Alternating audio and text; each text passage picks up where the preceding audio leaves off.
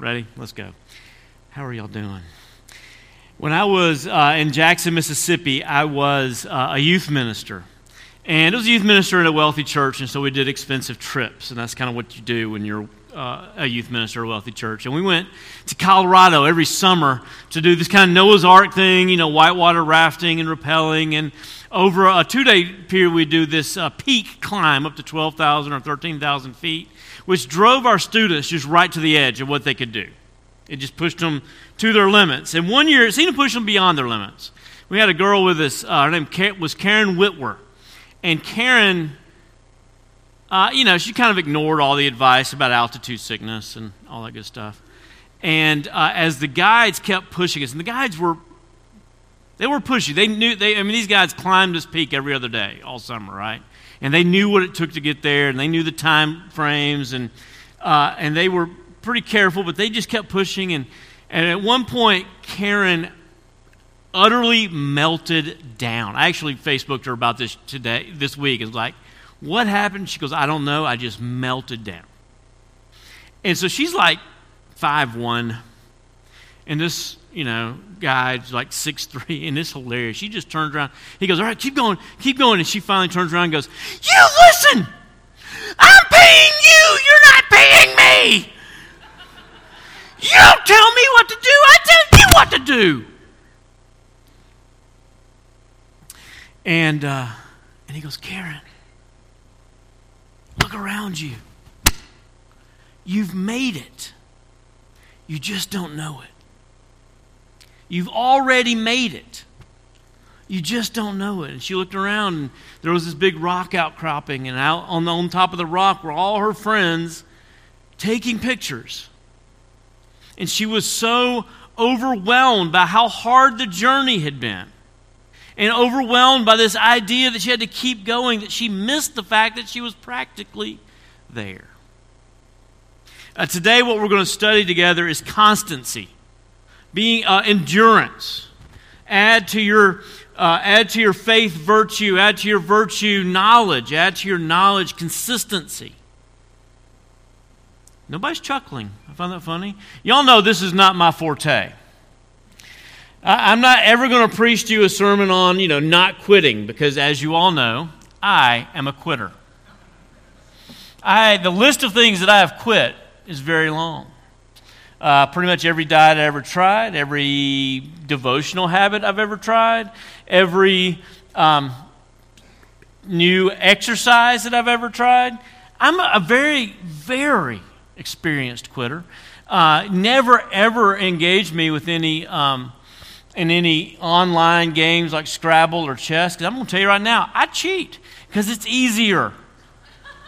Quitting is easy. And you may be thinking, why in the world would I want to learn about endurance from a quitter? Because some, for some reason, I am still a Christian. For some reason, after 52 years, 48 of which I've believed that Jesus has loved me. For some reason, after 30 years of being an ordained minister, I'm still here.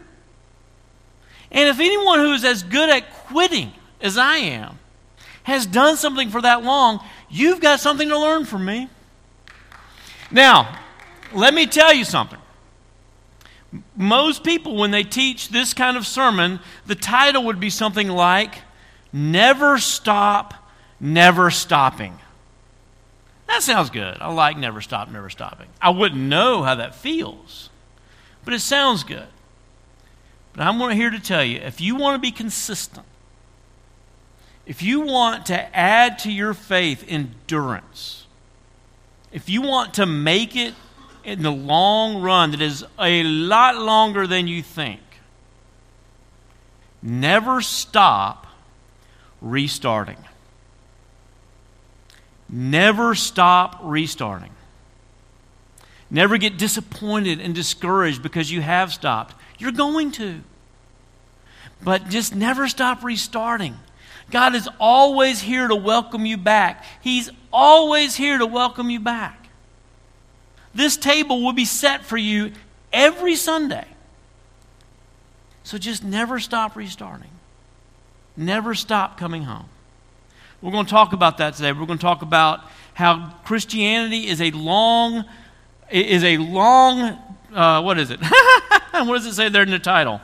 I can't even remember. It's a long obedience in the same direction. The long obedience in the same direction is a book by Eugene Peterson about discipleship that I've never finished. See, I'm a quitter. But we're going to learn about how Christianity is a long obedience in the same direction. We're going to talk about why it's so hard, why we have to go on so long. And finally, we're going to learn about how our uh, completion is assured.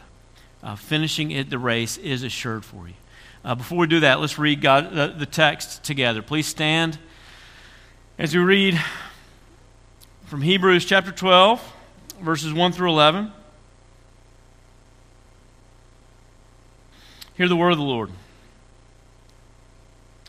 Therefore, since we are surrounded by so great a cloud of witnesses, let us also lay aside every weight and sin which clings so closely, and let us run with endurance the race that is set before us, looking to Jesus, the founder and the perfecter of our faith who for the joy that was set before him endured the cross, despising the shame, and is seated at the right hand of the throne of God. Consider him who endured such from sinners, such hostility against himself, so that you may not grow weary or faint hearted. In your struggle against sin, you've not yet resisted to the point of shedding your blood. And have you forgotten the exhortation that addresses you as sons? My son, do not regard lightly the discipline of the Lord, nor be weary when reproved by him. For the Lord disciplines the one he loves and chastises every son whom he receives. It is for discipline that you have to endure. God is treating you as sons. For what son is there whom his father does not discipline? If you are left without discipline in which all have participated, then you are illegitimate children and not sons. Besides this, we have had earthly fathers who disciplined us, and we've respected them. Shall we not much more be subject to the Father of spirits and live? For they disciplined us for a short time as seemed best to them. But He disciplines us for our good, that we may share His holiness. For the moment, all discipline seems painful rather than pleasant, but later it yields the peaceful fruit of righteousness to those who have been trained by it. Thus far, the reading of God's Word. All men are like grass, all of our glory is like the flowers of the field. Thursday night, I was eating chicken and a tooth fell onto my plate. The grass withers and the flowers fall, but not God's Word. God's Word stands forever. You may be seated. Never stop restarting. Never stop restarting. Christianity is a long process, and growth, just like anything valuable in the world, really comes over time, comes over a long period of time. God is growing oaks of righteousness.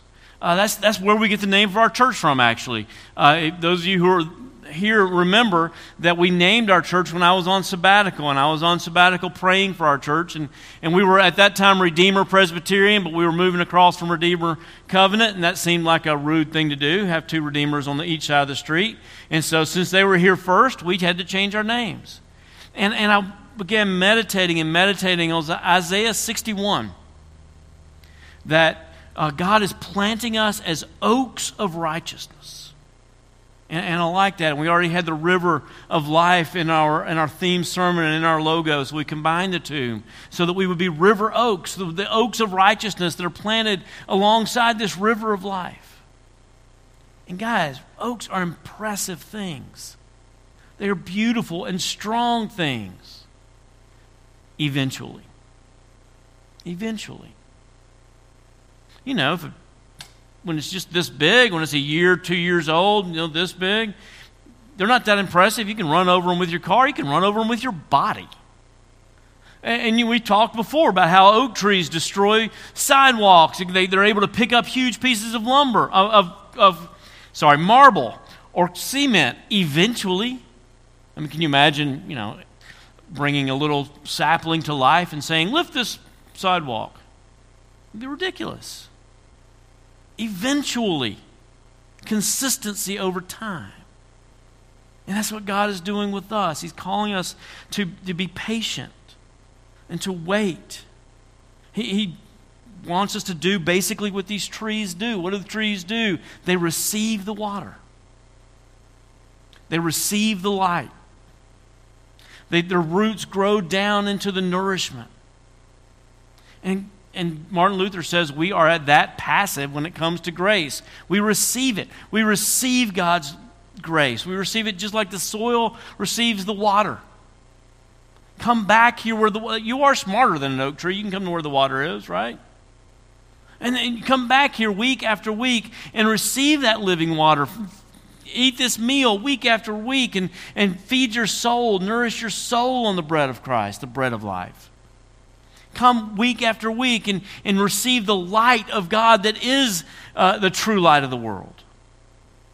And wait, you know, after time, what happens? The trees grow 10, 15, 20 years. Then what happens? If you drive a car into that, it's going to stop you cold. It'll wrap your car, wrap around that thing like a bow tie. Because God's made it strong eventually. We don't like that. I especially don't like that.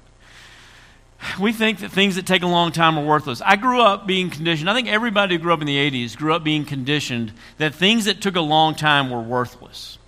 And I'll tell you how we found that out. Um, if you watched daytime TV during the 80s, which I did a lot of, and you saw a lot of these cheap infomercials, you know, Ginsu knives and Wonder Whisks and the little spinny thing that's supposed to cut your potatoes and grate your cheese. And uh, I bought one of each of those. And what the, the two things that you notice were this one, they took forever to get here four to six weeks for delivery, six to eight weeks for delivery. That's hard for you to imagine these days, right? You could order something on your phone right now, and it'd probably be home before you would be. But back then, it took forever. Y'all remember that, don't you? Four to six weeks for delivery. That was standard. Uh, I thought it was 46 weeks, it seemed like. By the time those things came in the mail, you'd forgotten you ordered them. And then it would come in the mail, and you would open it up, and it was so much smaller than it looked on TV. It was little bitty. And you, you would start to work it, and it would break And in our minds, somewhere deep in our hearts, got this idea that things that took a long time were worthless. Uh, but that's not true. It's not true. If you want to build great furniture, it takes a while. If you want to build something beautiful, it takes a while. And God takes His time. We may not like that, but He takes His time. He waited 2,000 years between Abraham and Jesus. He knew He made a promise, He was going to get around to keeping it. He was waiting until everything was just right, until, as, as Paul says in Galatians, the fullness of time had come. He waits decades to, to grow his, his trees. He, he takes his time. He waits centuries to grow redwoods. He's taking his time. He's, he's waiting for millennia to transform the world. Every, every nation, every, every area, every people of God who've been people of God for long enough to see kind of a rise and fall of their own area, whether it be Rome or Europe or, or America, we, we tend to think that all the Christian world is surrounded around us. And so when there's a little bit of a decline, we get all nervous and scared. But you got to understand. God is redeeming the world. One day we will all sing together the nations of this world have become the nations of our God and of his Christ, and he will reign forever and ever. And he's not going to rush the end until that day comes. So, sit down and relax and never stop restarting. And it means that you we spend a lifetime, a lifetime of becoming. So breathe deep. Be, be content for it to make, take a lifetime of becoming. Um, I think my favorite illustration of this comes from Margery Williams in The Velveteen Rabbit. Um, man, I wish I still had kids so I could read this story more often. Those of you who don't know, just go buy the book. I'm not going to explain it to you. It's just too good. You need to read it. Um, but it's about a little bunny who wants to be real. And she said, asked the skin horse one day, who's old and shabby, What is real? Does it mean having things that buzz inside you and a stick out handle? Real isn't how you were made, said the skin horse. It's the thing that happens to you. When a child loves you for a long, long time, not just to play with, but really loves you, then you become real. Does it hurt? asked the rabbit. Sometimes, said the skin horse, for he was always truthful. When you are real, you don't mind being hurt. Does it happen all at once, like being wound up, he asked, or bit by bit? It doesn't happen all at once, said the skin horse. You become. It takes a long time. That is why it doesn't often happen to people who break easily, or have sharp edges, or who have to be carefully kept. Generally, by the time you are real, most of your hair has been loved off, and your eyes drop out, and you get loose in the joints and very shabby. But these things don't matter at all. Because once you are real, you can't be ugly except to people who don't understand. Takes a long time. God is loving you into realness. He doesn't wave a magic wand and make you instantly perfectly holy. He takes his time. He works through you and he loves you into reality, into his image for you. And a lot of times you get so overwhelmed and so discouraged that you forget how much He's done already. I wish you could see yourselves from my perspective sometimes. I remember a few years ago, I had one of you come into my office crying, and we were talking about life and made the comment, but I thought becoming a Christian made life better. It does. It just takes a while. And you've grown so much since that day. And you're so much more mature since that day. And I've gotten to watch it. And you're like Karen. You're kind of sitting there crying, going, I can't go another step. And it's my job to say, You're a lot closer than you think. Just, just a few more. Just never stop restarting. It's consistency over time, but, but it's hard. Why is it hard? Why is it hard? It's hard because of the depth of our sickness. It's hard because our sin goes a lot further than we think. When the Bible takes the time to describe what we're like before we come to Christ, it says things like, every thought of man's heart is only evil all the time. It says things like, there, there is no one who good, does good. Everything that we touch is wicked. It says things like, we're dead in, in transgressions and sins. And, and, and it takes a while to get that out. If you want to cleanse that kind of thing, it takes a while. And you have to get it all out. You can't leave any of it. You got to get every speck of it out. It's like, uh, it's like cleaning up sewage. If you, if you use just leave just the slightest bit, the stench is still going to be there. You probably never cleaned up sewage, have you? One, uh, one Sunday before church, I was over at my office and doing the things I normally do in the office before church, and, and I flushed the commode, and the water just sat there. And you know what you do when the water just sits there, right? You go get a plunger, and you start plunging.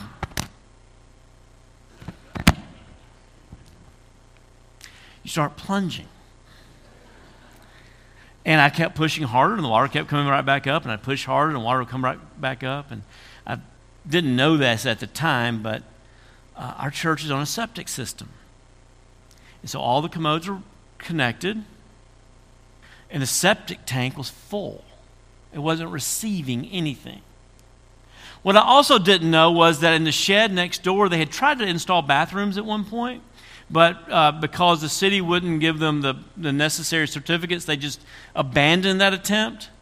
And so, where there were supposed to be commodes, there were just holes in the floor. And every time I pushed, whoosh, squirts were just coming out of those holes. And we found out two days later, we didn't even know to go look. We found out two days later there was an inch of sewage in that shed. And we didn't clean it up. All right, we called somebody, ServiceMaster sent someone with a hazmat suit. I mean, it's just a weird feeling to kind of look out your office window and seeing this guy in all white, uh, in a hood, you know, a, a tank to breathe out of. And he had to get every, I mean, every single thing in the shed had to be taken out and sanitized. because it had the smell of death all over it. And it took a long time. And you have the smell of death all over you before you come to Christ. And it, it takes a long time for Him to thoroughly cleanse you. It, it, takes a long time because of the depth of our sickness. It takes a long time because the, the beauty of what God is building. You know, uh, C.S. Lewis and Marianne Williamson both use the illustration of kind of being a, being a house, right? And we've invited Jesus into the house, and he's going to make it better. And it's awesome those first few weeks, right? He cleans, he mops the floors for us, and he kind of rearranges the drapes, and he makes everything in it. I said the word drapes, that's funny. Um, he re- makes everything in it just look a little bit better. And you're thinking to yourself, man, life is good now that Jesus is my roommate. And then one day you're sleeping in your bed when a wrecking ball slams into the side of the house. And you're shaking out of bed and you're saying, What are you doing to my life? We were finished. And he goes, Oh, we hadn't even started. You wanted a, a little cottage? I'm ripping this ball down. I'm going to build a wing. I'm ripping this ball down. I'm going to build a wing. I'm going to tear this thing down to the studs. And I'm going to turn you into a beautiful castle that is worthy of my Father living in you. I'm doing so much more in you than you would ever expect. Do you believe that? You know, the Apostle Paul says in 1 Corinthians 6, um, we will judge angels one day. What in the world does that mean? Why do angels need to be judged? I don't know, but it's going to be cool. And we're going to do it. And that's fascinating. But that's the kind of being, the kind of wisdom, the kind of grace that the Lord is filling you with and preparing you for. And it's going to take a while. It takes a long time. It takes a long time because of the depth of our sin. It takes a long time because of the beauty of what He's building. And it takes a long time because we're part of the greater good. God is not just working on us. Uh, that text everybody loves to, to memorize, right? Uh, God works all things according to his will for the good of those who love him. Have you ever noticed that all the pronouns in that passage, that entire passage, are all plural? May not be good for you. There are some of you that I honestly think have been sanctified enough. Like you've gone through enough. And I want to ask the Lord, hey, don't you think she needs a break? I feel like she's going, she's good enough. She's my role model.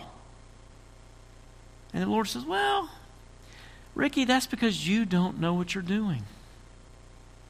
And I'm using her to sanctify you. I'm like, Oh, yeah. See how you said she was your role model? Yes. Well, that's why I'm doing this, to show you what grace under suffering looks like. I'm doing more than, than just working on her, I'm working on everyone around her. That's what the Apostle Paul means when he says uh, in 2 Corinthians 1 to comfort others with the comfort that we've received. That when God is working in all, one of us, he's working in all of us. And he's, he's making all of us better by the work he's doing. Um, that's why my wife in, encouraged me to write a blog last year. She said, You need to write about your depression. I said, Why? I think I've thought about it enough. And she said, There are other people going through it. There are other people going through it. My only thought was, well, if anybody gets anything good out of this two years of pitch darkness, let them try. And you know, it was good therapy for me. But God is, is sanctifying the entire church and the entire world through, through what He's doing in us. And it, sometimes that feels overwhelming, but what keeps us from being overwhelmed in that? The reason why we are assured of completion is because Jesus has already done the heavy lifting. He's, he's already made sure it's happening in his body. He's already crucified the flesh. In his spirit, he has already healed our broken hearts. Everything that's necessary has been provided for. It was provided on that cross. When he said it is finished, he didn't mean, all right, I've done my part, you do your part. He said it's finished. The work is done, the heavy lifting is over. And that's important for you to understand when you read these texts, like this text in Hebrews. right? It kind of sounds like if you're not if you're not paying attention, if you're not taking a, a full biblical point of view on this text, then it almost sounds like he's trying to shame you, doesn't it? Jesus worked harder than you. Look what he did. And you're wanting to stop? I don't think that's how the Bible talks to us usually. And by I don't think, I mean I absolutely know that's not how the Bible talks to us. He doesn't use Jesus to shame you. Jesus came to take away your shame. He doesn't use Jesus to guilt you. Jesus was crucified to take away your guilt.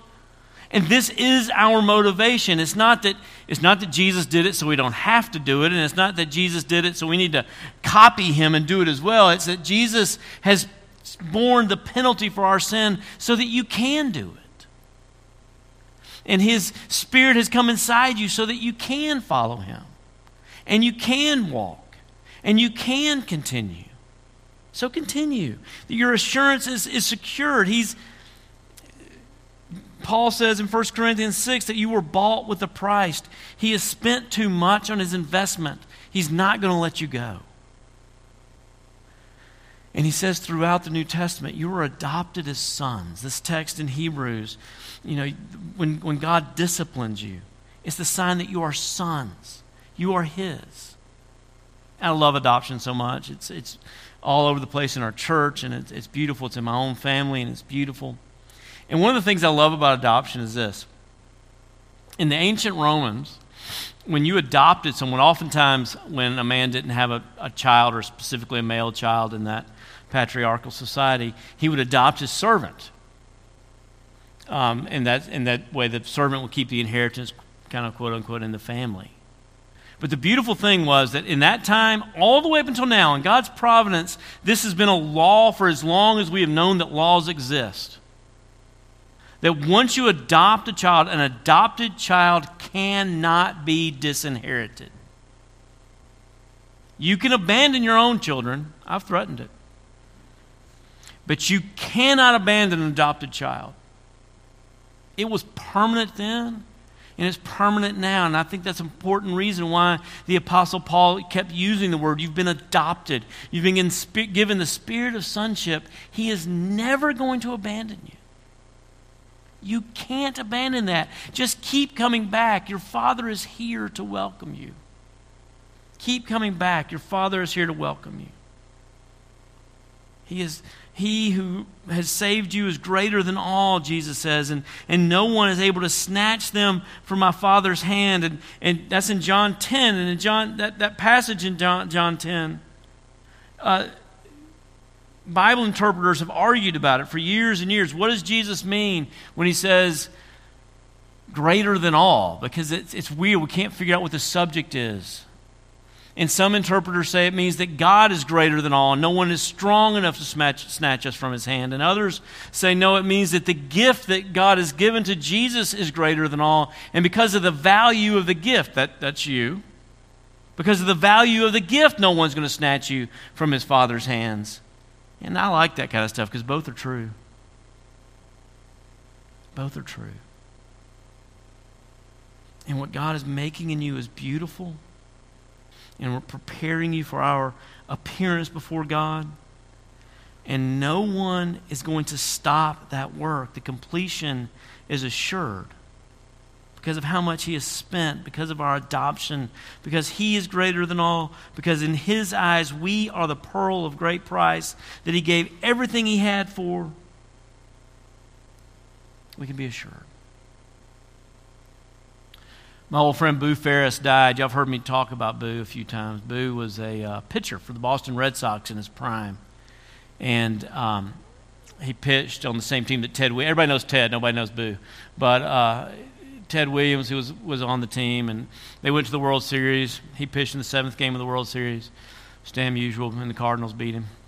And uh, he would tell me stories about when he was a boy coming up he lived on the, the far west side of the state, against, near the river. And he went to Mississippi State and he had to hitchhike. That's the only way they got around back then. He would tell me about, you know, walking through down Highway 82, and when you got to the intersections with 49 or with 51, you'd build fires. You would sit there and wait for a ride, and you'd build a fire, and whoever was the last one there, if you got in the car or truck, you'd put all the wood you could find on that fire so it would still be burning when the next hitchhiker came.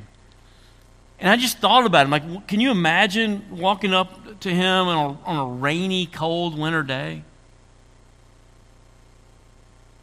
Boo in his, in his trophy room had a, kept a, a, baseball weekly. It ended up becoming the Sporting News. We call it the Sporting News now, but he was on the cover. And they called it the Ferris wheel because he'd beaten every team in the American League that summer. And so it was his face, and his arm was a Ferris wheel, and every team was getting a ride on it on some cold, rainy day in winter when he's trying to get to Starkville, don't you wish you could have carried that newspaper with you and took it to him and said, This is going to be you? You're miserable. You're cold. You're wondering if it's worth it. But one day soon, buddy, you're going to be the best in the world. Don't give up. Don't stop restarting. And that's my job for you. That's why we study books like Revelation. That's why I tell you about glorification. That's why I want to encourage you with these pictures of Jesus wiping every tear from your eyes. And, and when Jesus appears, you will be like him, full of glory. That's going to be you. No one can stand in the way of that. That's your sporting news. That day is coming. It's not that far off.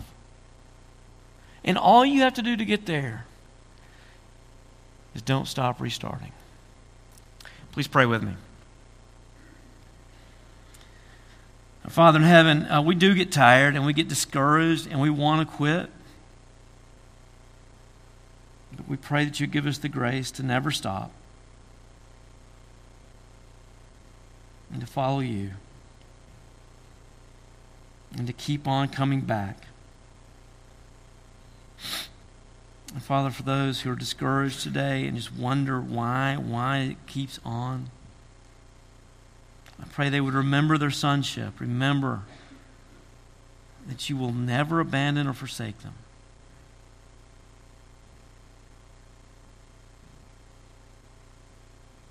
In Jesus' name, amen.